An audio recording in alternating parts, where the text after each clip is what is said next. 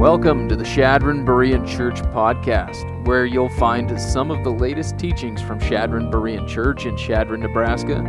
We are a loving community of believers growing in God's grace in Christ together. The heartbeat of our church is to have deep roots in the Word of God and to bear fruit by passionately applying it to our lives by His power for His glory. And we thank you for joining us.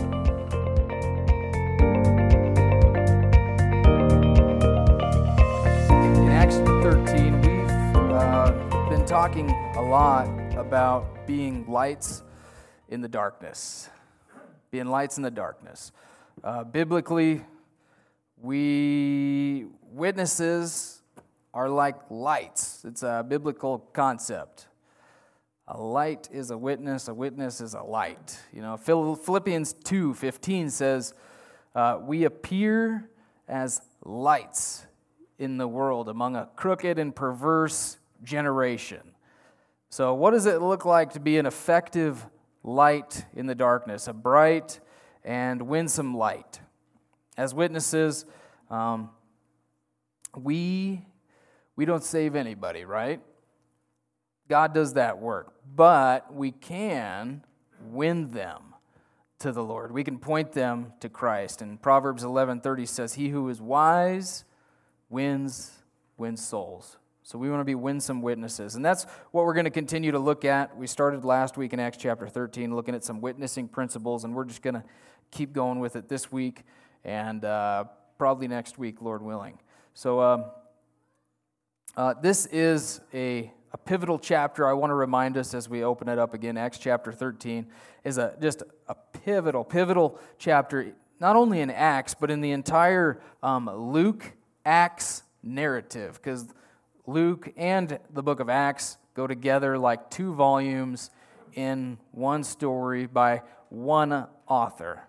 And it's all about the gospel going to the nations, light to the Gentiles. And uh, we did a ton of background work last week, and I'm not going to keep repeating that. If you want some more of the background work, uh, go online, listen to the last week's message. But uh, I do want to briefly go over it, I want to note how Luke chapter 2 begins with a man named Simeon in the temple holding baby Jesus in his arms and uh, quoting the prophet Isaiah saying that this child is going to be a light to the Gentiles. And he says this, this, this child is appointed for the fall and the rise of many in Israel. He's going to be a sign to be opposed. He's going to become like a, like a stumbling block uh, to a lot of folks in Israel, a lot of the Hebrew people, the Jews. So um, it's interesting. What, what we see in Acts 13 is a lot of the Jews becoming opposed to their own Messiah in the gospel, and instead the Gentiles become more receptive. And uh, we'll see that as Paul finishes his sermon, the Gentiles are rejoicing, the Jews are opposing. So, Paul, as well, at the end of Acts chapter 13, uh, says, Behold, we're turning to the Gentiles. He's commanded us, the Lord, to be a light to the Gentiles, to bring salvation to the ends of the earth. And so, this, this Jew and Gentile reception is really highlighted in the first few verses of chapter 13 by the way that Saul, remember Saul, the apostle, Saul, his, Saul's a Hebrew name, and, and Luke starts from here on out to go by his uh, Roman name, which was a pretty common thing in a bilingual, bicultural culture to have a you know a Jew and a Roman or a Gentile name. So um, he starts to go by the apostle Paul, and he becomes the leading apostle to the Gentiles. The apostle to the Gentiles, Romans 11 13 says. He, he describes himself as that. Uh, and remember, there were these two characters Sergius Paulus, the Roman governor, who, who, who, when he hears the gospel message, he believes, but the Jewish man, the sorcerer named Bar Jesus, which ironically means son of Jesus, actually is not a son of Jesus. Paul has to call him a son of the devil. And he actually opposes the gospel. And, and he's blinded by Paul, he's, which is significant of his spiritual blindness. He's blinded in his unbelief. So Luke records that, that, that encounter between with, with Paul and Sergius and Bar Jesus because that little encounter is going to become this basically uh, the what what Paul's ministry is like, like the rest of his ministry. He's just going to keep encountering opposition to the Jews, and the Jews are opposing him, these Judaizers, and the gospel message. And, and it's the Gentiles actually who, who tend to believe. And so it's just like a little taste of what's going to happen throughout his ministry and uh, the reaction that we're going to see to the sermon that we're going to study today. We'll look at the reaction uh, next week or the following week.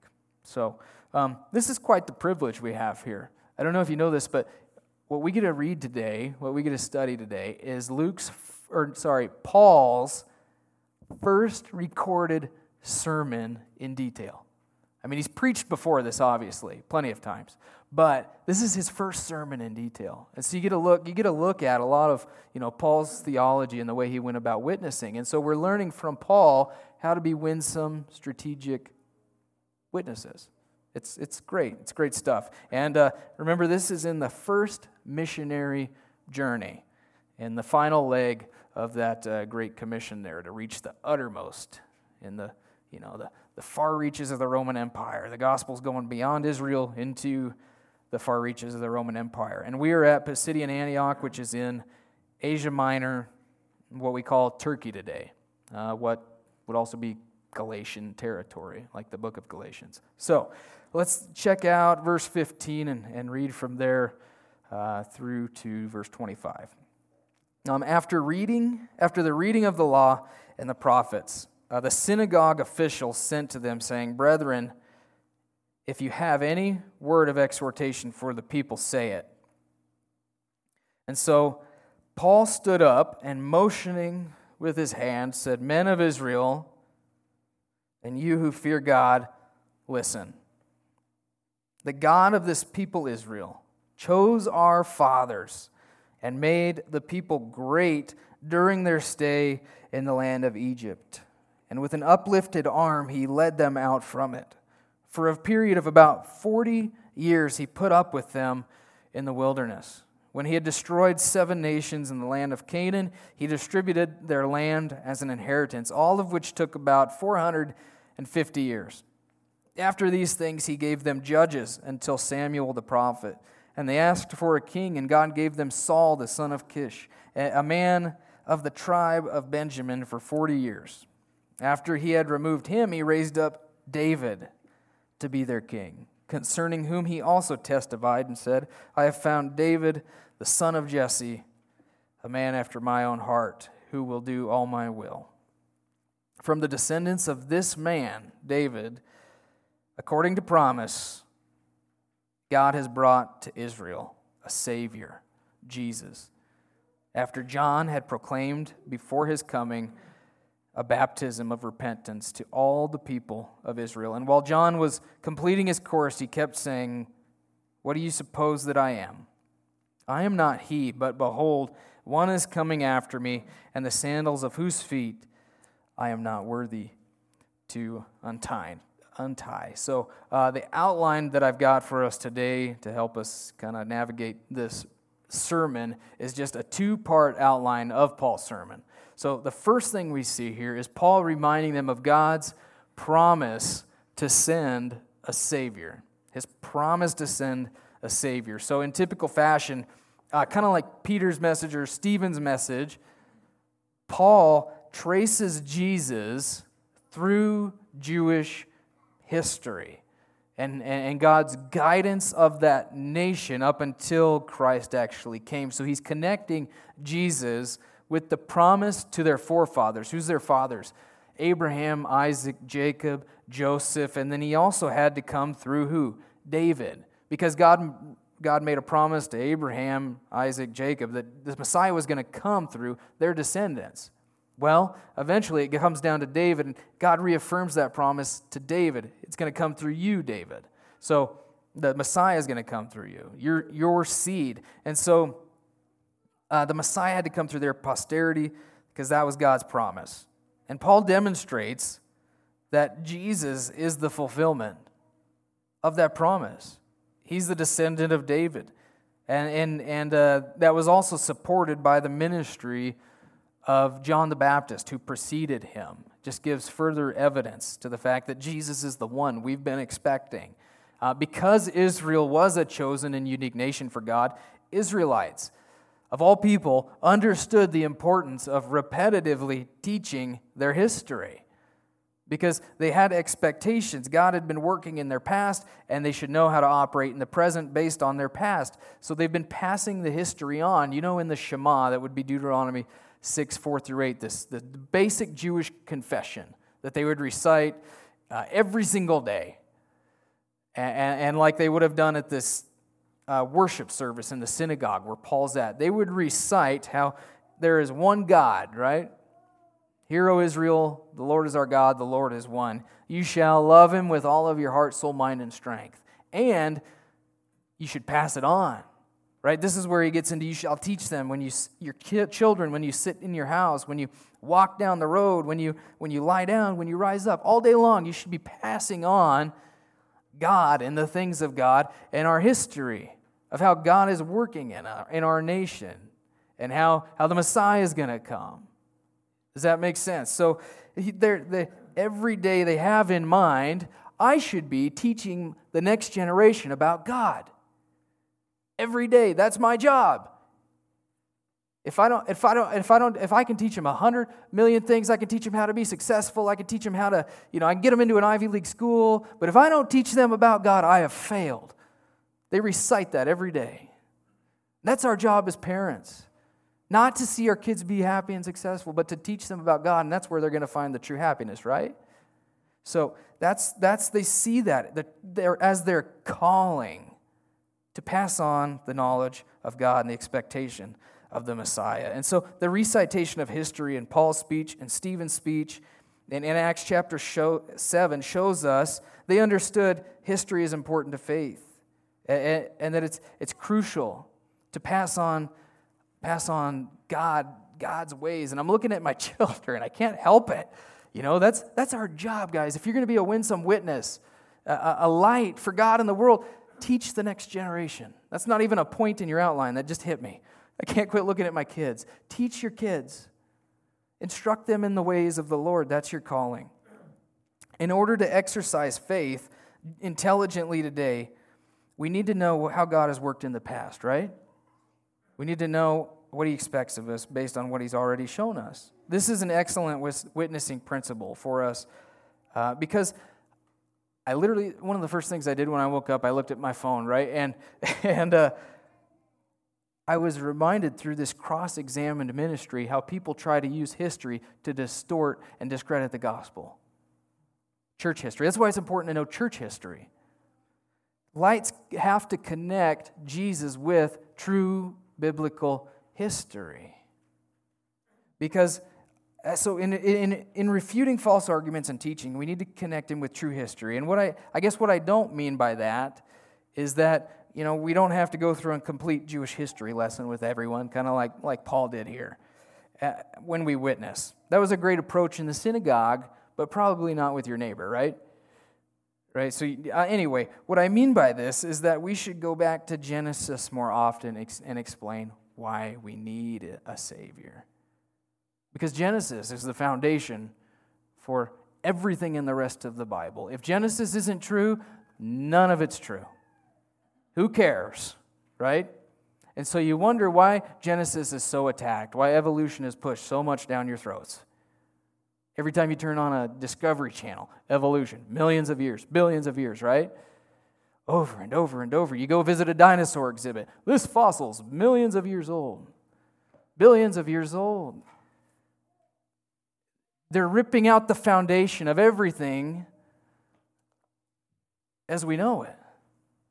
And they're ripping out the foundation for, of society. So, without understanding God's historical works and promises, the faith makes no sense, does it? Why should I trust in Jesus as my Savior if I don't see my need for one, if I don't understand what's wrong with me, if I don't understand that I'm a sinner who fell? I'm a fallen sinner, right? So, most people in our society believe in evolution, that, that there's no God, right? Because they've forgotten God. they've forgotten what else? They don't understand who man is. You don't understand anthropology. You don't know who you are. This is why we can't decide what a man and a woman is today. Okay? If you forget God, you forget who man is because you only define man in light of who God is and what God says man is. So, if you want to really know what's wrong with the world, it's because we've lost sight of God. It's so bad that we've gotten to that point we don't even know what a man or woman is. Everything rests on, on origins. The gospel rests on, on origins. You go back to Genesis right? More and more, though, guys, we're, we're living and dealing with an unchurched culture. I, think, I feel like Billy Graham had it easy because at least when he preached, he was preaching a lot to people who at least grew up in church. You know, most people actually went to church, whether they were nominal or whatever. It was like, it was a beneficial thing to go to church. A businessman would go to church just to meet, you know, just to do business or something. But now it's not, it's not advantageous anymore, right? Because it's becoming a, you know, uh, you know that's, that's like church is bad type of thing. So it's really not helpful in our culture anymore. So people don't come to church. Like more and more, guys, we're, we're finding that we have to start from scratch in our witnessing to people. That there's a lot of folks out there who just have, have they don't they don't have an understanding of God. They don't they don't they don't know anything about their Bibles. They don't understand creation, anything like that. What, what's written in Genesis, why Jesus had to come. So we've got to keep returning to the beginning and tracing that promise of the Savior. What I tend to do is I tend to start in Genesis when I witness with people. If I'm really, you know, just straightforward, hey, can I share the gospel with you? And they say, yeah, where do you, you know where I go? I go to the Garden of Eden. And I say, this is what God longs for, Genesis 1 and 2. He longs for a relationship with you in paradise. But we all know this world ain't paradise, right? And we all know that we have a broken relationship with God. Why is that? Well, Genesis chapter 3, man fell into sin. He disobeyed God, and creation fell with it, right? And so then I, I, I like to show them Genesis 3.15. You know what? Right there, right when man fell into sin, God made a promise that he was going to send a Savior to fix this sin problem. You know what we celebrate at Christmas? Because a lot of, like, at least most of the world can relate to Christmas, right? You know what we celebrate at Christmas? That promise being realized. God sent that Savior finally. And you know what we celebrate at Easter? That Savior who died for our sins to fix the sin problem. So at least our, our unchurched world can at least, they understand something about, there's something about Christmas and Easter even if they don't understand it totally. That, that can be a good lead in. And so that's what I, I do. I take people back to, to Genesis. Um, it was honestly, you know, Satan knows this, guys, that if people don't understand God as their creator, they're a lot less likely to seek for a redeemer. I think it was Ken Ham who said that, an Answers in Genesis guy. If people don't understand they have a creator, they're not they're less likely to seek for a redeemer. And I can speak to that personally uh, in my time as a seeker. When I was seeking God, reading the Bible for the first time, that sort of thing, um, it was this creation element that really made me receptive to the gospel. I was sitting in my deer blind reading a book from one of my coworkers called uh, he gave it to me when he was done because I was kind of interested. I was seeking at that time. And it was a book on creation versus evolution. And I'm reading this book, and he's talking about how complex the human body is, that there's nothing more complex than the human body. And he's, he's talking about your hand and how you can move it. You guys have seen me do this a few times, right? You love it. Okay. I love it too. The human body is the most complex thing in this world. And he's describing the human eye and how I can move my hand and do things, and I don't even have to think about it, I just do it. And all of that is happening lightning fast, and you just do it, right? Not a product of random chance, okay? So, so I begin to absorb the, the fact that I'm a created being, and I'm looking around and I, I shoot a deer, I harvest a deer, and I'm thanking God, and I'm thinking, well, I haven't done that forever, you know, since I was a kid, because I was at least a little bit raised in church, but um, I did not understand the gospel whatsoever. Um, but I, I, I, thank God for that deer, and that was a landmark moment in my life because I'm thinking, oh, wow, I just thanked Him for providing a deer for me. You know, so I began to think if God created me, don't you think that He wants a relationship with me? Right? And so the idea that He would come and die for me started to really blossom. And I learned to accept Christ as my Savior. And God's Word proved it. God kept His promise. Kept, he keeps His promises. Guys, I've, I've uh, about a month ago, I went out to Ace. I've been remodeling my bathroom. And uh, I go out to Ace and I order an air compressor, pancake air compressor, brad nailer combo because I'm thinking, I need one of these. I got a lot of trim work to do. And they say, it's going to be here next week. and so, what do I do? I go there next Wednesday. Truck's coming in on Wednesday. I go to pick it up. It's not there. They say, I give it a, give it another week. So I give it two weeks. I go back and they, they say, we, we check the status. It's going to be here next Wednesday. And I say, okay. Right? and I show up Thursday, you know, the next week. And I love Ace. Don't get me wrong, Ace is awesome. And this is out of their control. But I show up the next Thursday and he just goes like this. As soon as I walk in, he's just like, sorry, it's not here. And I said, I understand. I blame it on 2020. But um, still waiting.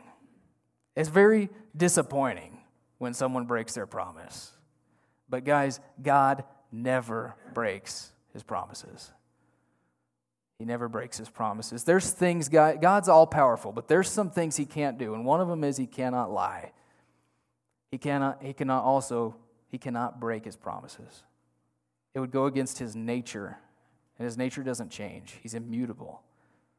He cannot not break it. He cannot not keep his promises, if that makes sense. And so here, as Paul's going to continue his message, one of the things that Paul does, and you really pick up on this in Romans, is he anticipates questions okay, well, if Jesus is the Messiah, where's his kingdom? And why did he die and leave? Remember, what, what were the Jews expecting? A Rome conquering Messiah that's going to establish a kingdom and, and oust Rome and, and, you know, just make Jerusalem and Israel the center of the world. Well, if Jesus is the Messiah, that didn't happen, right? Well, there's also other prophecies in the Old Testament about his first coming. His first coming, he's coming to suffer and die for sins. Prophecies about the old, uh, other prophecies are more about the second coming. They had their, well, I would rather have my mind on the second coming too, wouldn't you? I want the Rome conquering, victorious, sword bearing Messiah, not the humble one on the donkey riding into Jerusalem, you know, and then dying for my sins. Uh, naturally, but they didn't understand all of that. And so Paul's anticipating, they're questioning God's fulfillment of the promise. Um, verse 26, we see here. Brethren and sons of Abraham's family, and those among you who fear God, to us the message of this salvation has been sent. For those who live in Jerusalem and their rulers, recognizing neither him nor the utterances of the prophets which are read every Sabbath, fulfilled these by condemning him. And though they found no grounds for putting him to death, because he's the Son of God, he's innocent, they asked Pilate that he be executed. And when they had carried out all that was written concerning him, they took him down from the cross and they laid him in a tomb.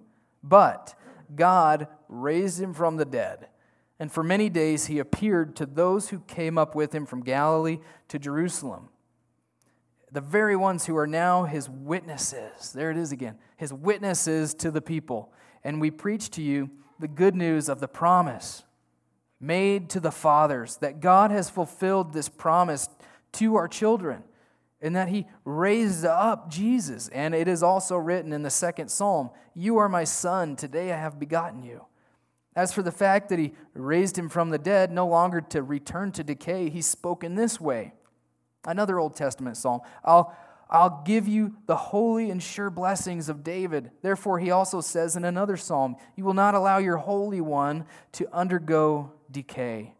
For David, after he served the purposes of God in his generation, he fell asleep.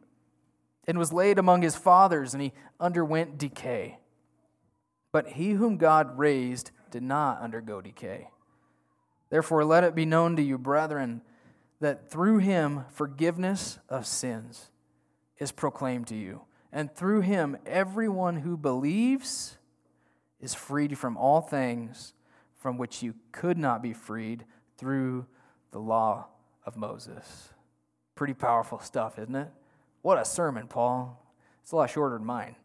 Uh, but uh, I get to explain his sermon. That's pretty awesome. Paul demonstrates through Scripture that it is unmistakably clear Jesus is the fulfillment. He's the one we've been expecting. Three times, look at what he does. He quotes Scripture and he shows them prophecies like Psalm 16:10 saying this could not have been fulfilled in David. Why? David's tomb's down the street here, right? Or it's in Israel, right down there. But where's Jesus? He's not in a tomb, is he? The, the tomb was empty. And uh, he, he rose from the dead. Paul knows that the way to the Jewish heart is through the scriptures. And so he, he talks about how Jesus fulfilled the scriptures. They, they unknowingly carried out all that was written of him. And that gives credence to the fact that God did this, right?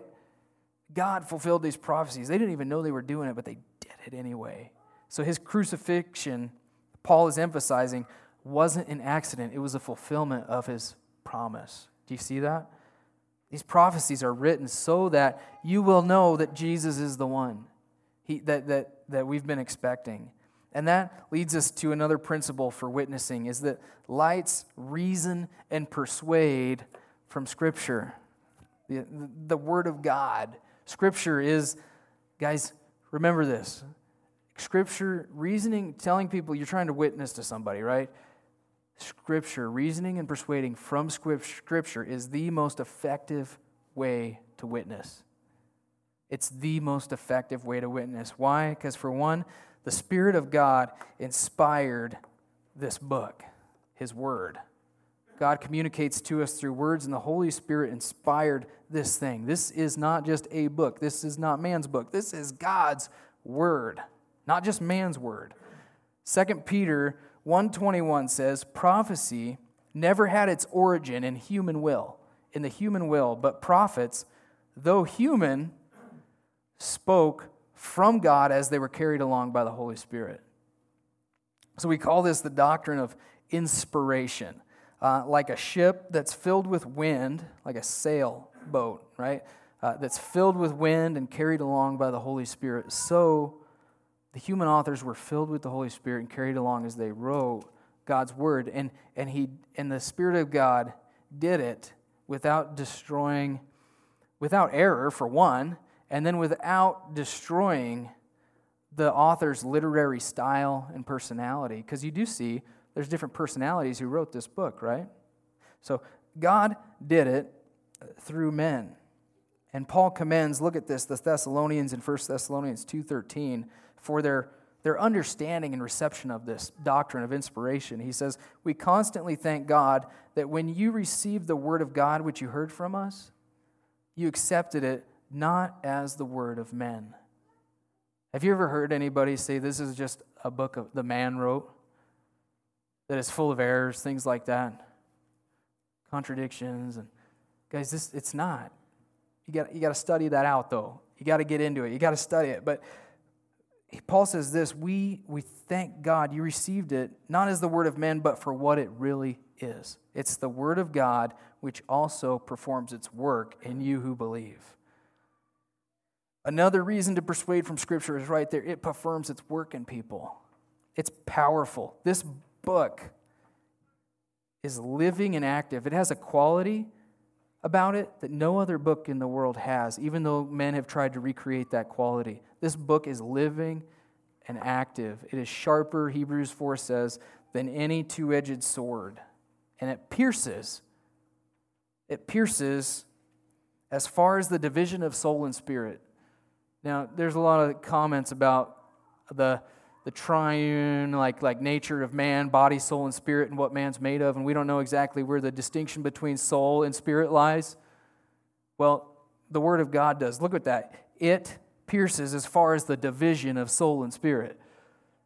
It can do that, okay? Uh, of both joints and marrow, and able to judge the thoughts and intentions of the heart. It's a powerful book. It's alive and active. It brings people to faith, it transforms them. And that's why we stick to the Word of God. That's why I preach the Word of God. It's the Word of God that, that can fix people of their sin and their need for a Savior. It's really what people need, isn't it? What, you remember uh, what Paul charged Timothy with? Timothy is a young pastor. Timid Timothy. And, and uh, Paul says to Timothy, Preach the Word. Preach the Word. In the context of a bunch of false teaching that's out there, he says, Preach the Word. Why? Because that's what people need. And the Word of God is what, what's going to make, make us adequate as servants of God. He says this all Scripture is inspired by God. All Scripture. So, not just the words in red, and not just part of it, not just Genesis and not Leviticus, or no, all verbal and plenary inspiration from beginning to end. The words are inspired, all of it's inspired. Okay? So, Paul says all Scripture is God breathed and profitable for teaching, for reproof, for correction, for training in righteousness, so that the man of God may be adequate, equipped for every good work. Isn't that great? So, whenever I read this verse, I cannot help but think of all of the psychology and secular counseling going on out there, right? That there's, there's people out there that are really trying to help others. But how are we going to help people if we don't know the Word of God? How are we going to help people? How are we going to counsel people if we don't understand the Word of God? We don't understand the truth. We don't know how to operate if we don't know the Word of God, right? I mean, you don't understand man. You don't understand biblical anthropology. If you don't understand that, you don't know how to properly diagnose a man. Right? someone might be saying they're, they're struggling with this. I, I struggle with this lust, and I, I think I'm a boy or a girl. And, and, and the counselor will say, Well, you just need to believe in yourself or something like that. What's that going to lead to? It's either going to lead to pride, operating independently of God, or it's and it's probably going to, after the pride, it's going to result in despair, like this ain't working. Well, why? You don't understand man. You haven't properly diagnosed him. You got to get to know the Word of God if you want to properly diagnose a man. Man first has to be born again by the Spirit, right? You got to come to faith in Christ. But anyway, um, if we want to help people, if we really want to point people to the hope and the peace and the life that's in Christ, we want to point them on the path to the path of eternal flourishing, eternal purpose. We've got to be men and women of the book of the Word of God. We've got to give ourselves to the study of the Word of God, not just, not just Pastor Justin, okay? We're, we're to be Bereans. We examine the Scriptures daily. We need to get into the Word of God for ourselves so that we can help others. And, and I'll remind you that I'm, I'm the equiper and you guys are the ministers. You know that, right? My job is to equip you for the ministry you guys are all ministers. That means you all need to get to word, know the Word of God. And I'm thankful that, that you guys are all about that. But I'm reminding us this morning. So, anyway. Um, another reason here why Scripture, why it's important to reason and persuade from Scripture is because um, when you do, they understand that you're not just forcing your ideas and your beliefs down their throat. Okay? And who out there shoves their beliefs down your throat more than atheists? Right? I always, you kind of hear this, right? Those religious people, they were shoving their beliefs down their my throat. I don't like it. Well, who does that more than anybody? Right? The evolutionary atheist does that more than anybody. Uh, they have a belief system, and it's legal in your schools while yours is not. So think about that. Um, they are discipling your kids in that school. contrary to what you should be teaching them. But um, we should witness, guys, I think, in such a way that people see what the Bible says and not just what you have to say. So, what I would suggest when you're witnessing is you take your Bible and you turn it around. And you say, God so loved the world, Jesus died for you so that you can be born again, whatever it is. And you say, hey, hey, read that verse. Check that out. What does that say? Because you don't want to do all the thinking and processing for them. You want them to see what the word says, right? So you have them just, just read that out loud. Tell me what that says. Well, well, it says this. Yeah, what do you think that means? You know? And that way, if, if they get mad, you know, they're gonna get they're gonna get mad at the word of God. Actually, they're less likely to get bad and argumentative. And you're not to take it personally because you're to find them arguing with the word of God and not with you. And it's like, well, you, you can accept like man's word or you can accept what this says. So that's another another reason. You want them to see what the word of God has to say. When you're when you're relying on scripture, you're less likely to take personal offense when they start to argue and you know. And then uh, another reason is um, the word of God is powerful. So I think when they take that in themselves, they read it themselves, they internalize that. Uh, the word of God is is going to go to work, whether it seems like it is or not. You know, the Word of God is convicting. But, okay, let's take note of Paul's also repetition of central truths. Did you guys notice any repeated content in Paul's sermon? He was repeating things like put him to death, like took him down from the cross, laid him in a tomb. God raised him from the dead. He appeared. He raised up Jesus. He raised him from the dead.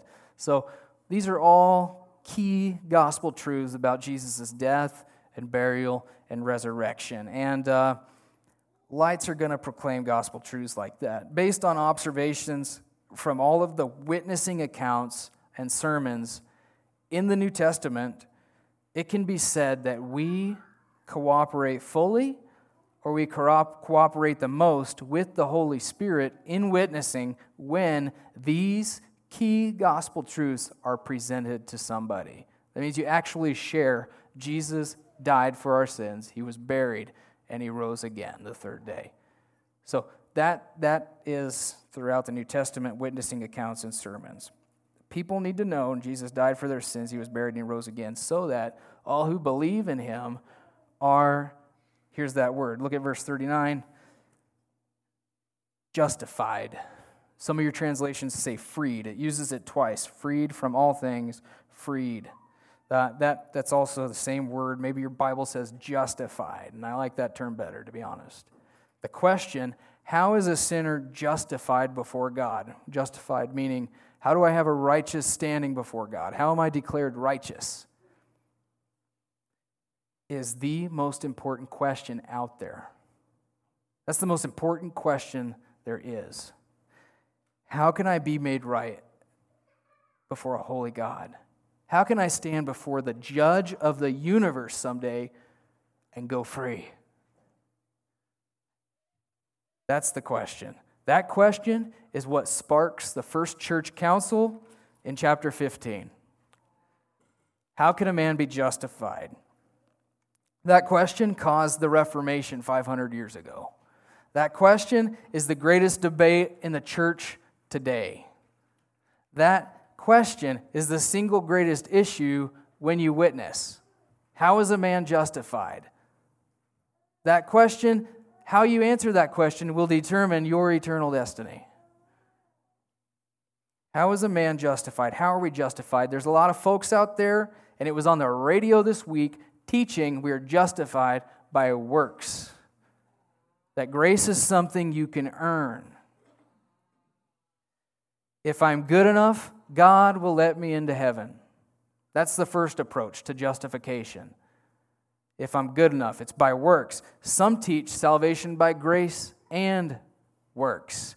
God does his part, but I've also got to do my part. I've got to do my religious works. I've got to do my good works. I'm going to merit more grace through my works. That's the second approach. The third approach is I'm saved by grace through faith in Christ. And that's the light bearing approach. Lights teach justification by faith in Christ alone.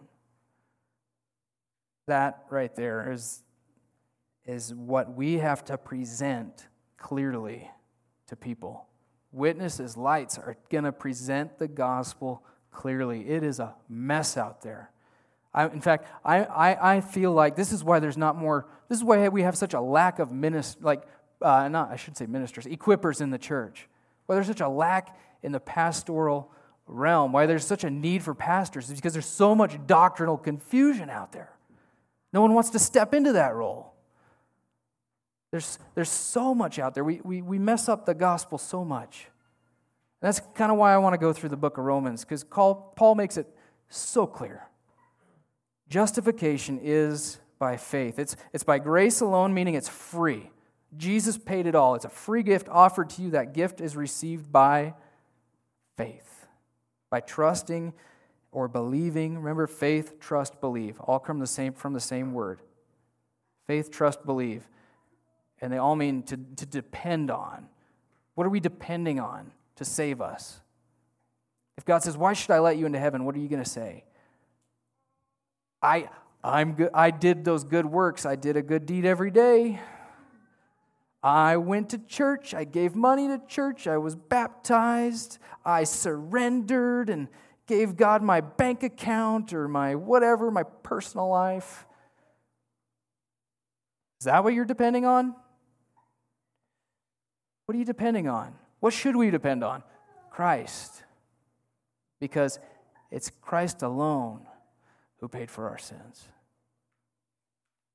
That's the one condition. Christ offers salvation as a gift, and we receive it by faith. Faith is not just believing a historical truth about him, that he died for the world. That's what I was taught. I was taught Jesus died for the sins of the world, but I had to work for it, buddy, through the sacraments. But faith means you're depending upon him to do what he promised. You're depending on him to give you eternal life based on what he did. Romans 3, real quickly. Remember we reason and persuade from the word of God. So here's some final verses. Romans 3:21, the hallmark of pure gospel preaching, but now apart from the law, basically apart from human works, the righteousness of God has been manifested. God has made it evident being witnessed by the law and the prophets. Saying, he's saying, even the Old Testament talked about this the righteousness of God through faith in Jesus Christ for all who, who do what? Believe. For there is no distinction. All have sinned, all fall short of the glory of God, and we are justified as a gift by his grace through the redemption which is in Christ Jesus. He is the just and justifier of the one who has faith in Jesus. Where then is boasting? It's excluded. By what kind of law? Works? Trying to be good enough? He says no, but by a law of faith. For we maintain man is justified by faith apart from the works of the law.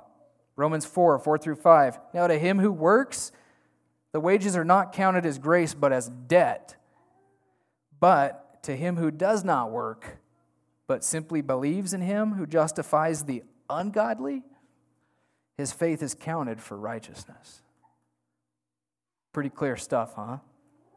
If it is by grace, it's no longer on the basis of works. Otherwise, what? Grace is no longer grace.